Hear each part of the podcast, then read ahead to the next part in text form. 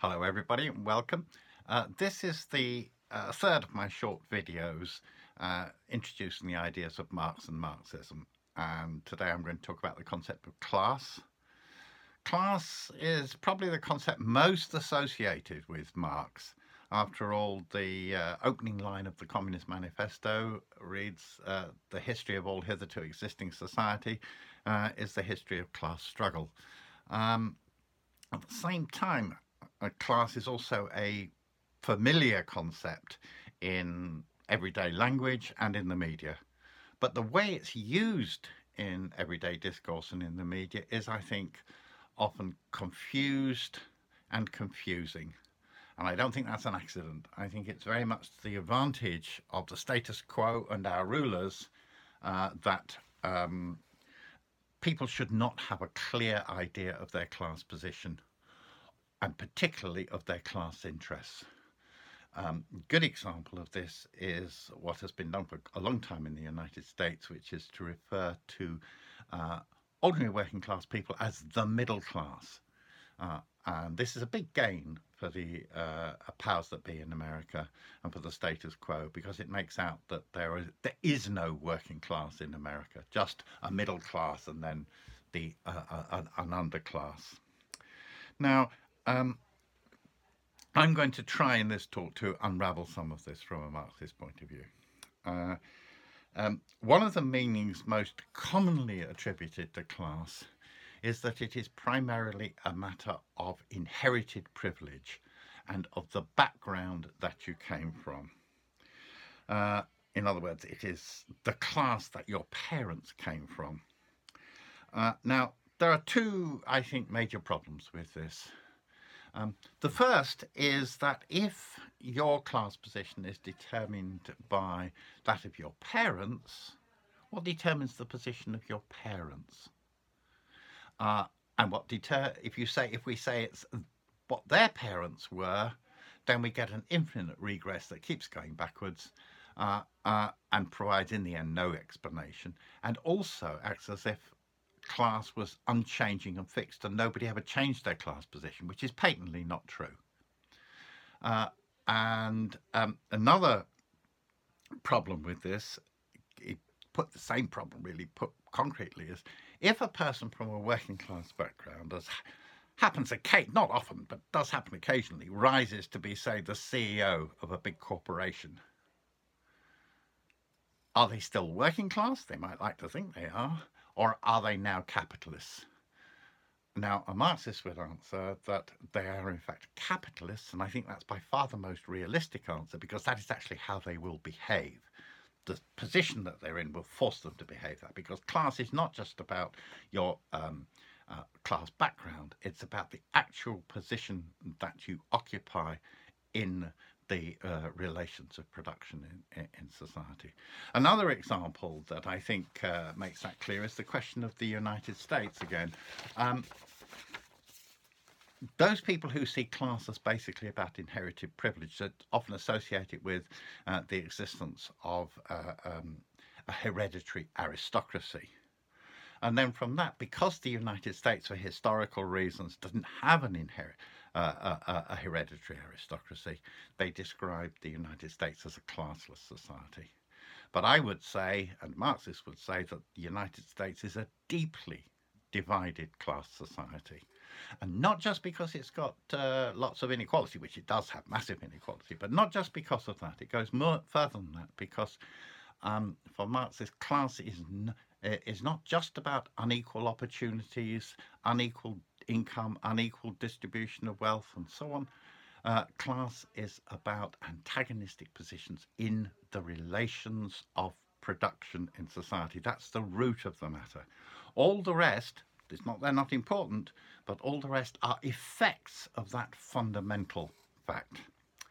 Now, um, if we look at this, though, we're saying Marx is saying that uh, class is based and class divisions are based in the social relations of production that people enter into in producing and working in making in creating the necessities of life. That's where it starts. Now this has two aspects to it. First, that in class divided societies, there is a division between those who own and control the means of production, right, and those who, because they don't own and control the means of production, have to do the work uh, for those who do. And secondly, that this relationship between the owners and controllers and those who perform the work uh, is not just one of inequality, but also one of exploitation.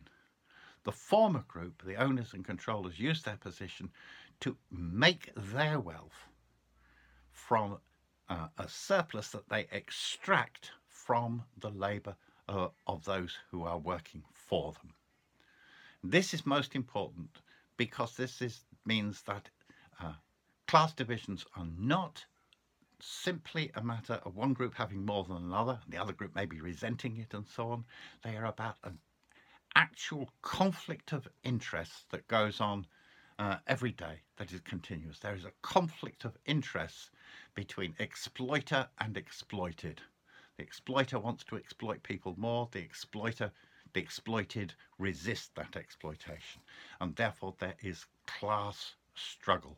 That's what lies behind Marx's statement that history is the history of class struggle. Now, um,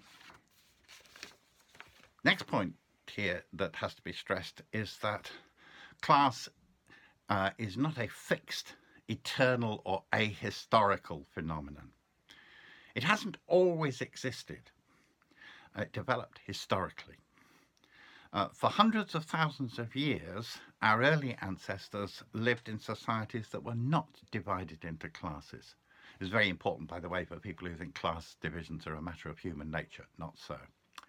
Uh, during this period, people were um, hunters and gatherers living in small clans uh, who worked uh, collectively to hunt and gather their food and who shared their food uh, among the clan.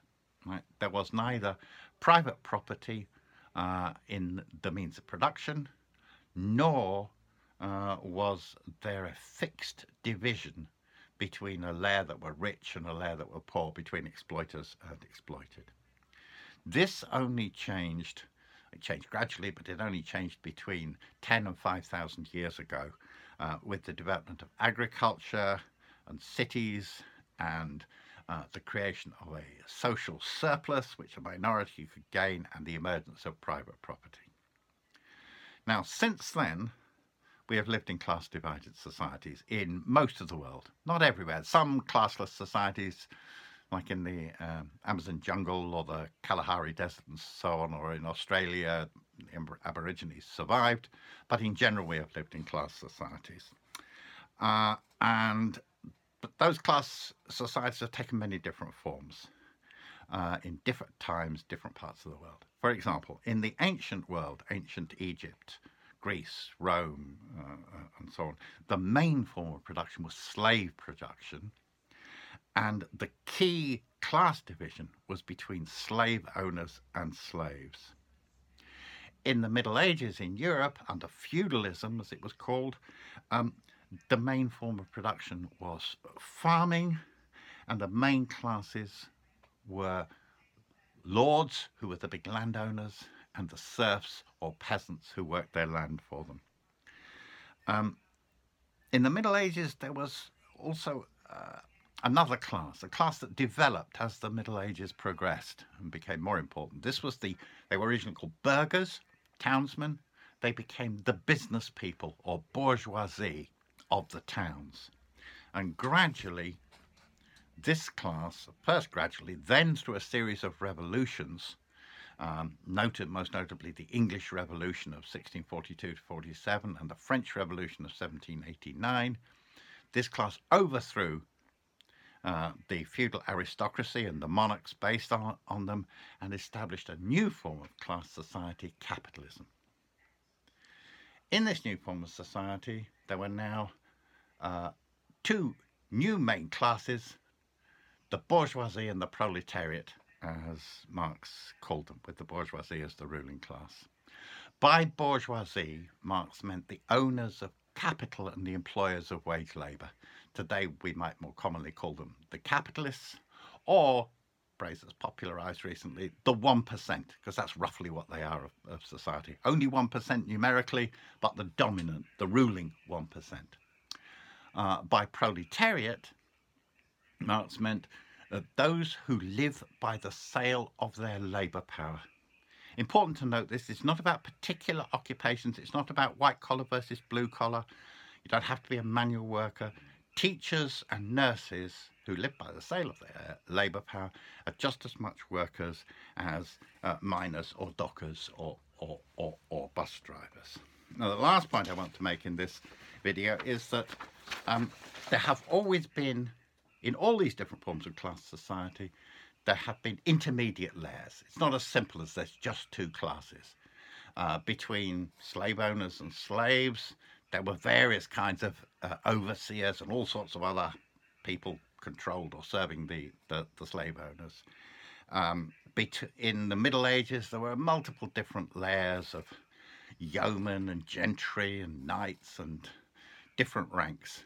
Uh, in modern capitalist society, between the uh, bourgeoisie and the proletariat, the capitalists and the workers, there are small business people and there are complex layers of management um, uh, uh, and so on. But Marx, Marx's argument was that it is the uh, relations of production between the main classes that determines the basic structure of society.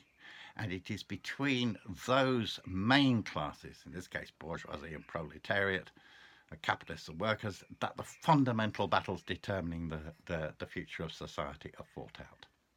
In the next session uh, of this, uh, I will talk more about class and class struggle today. Thank you.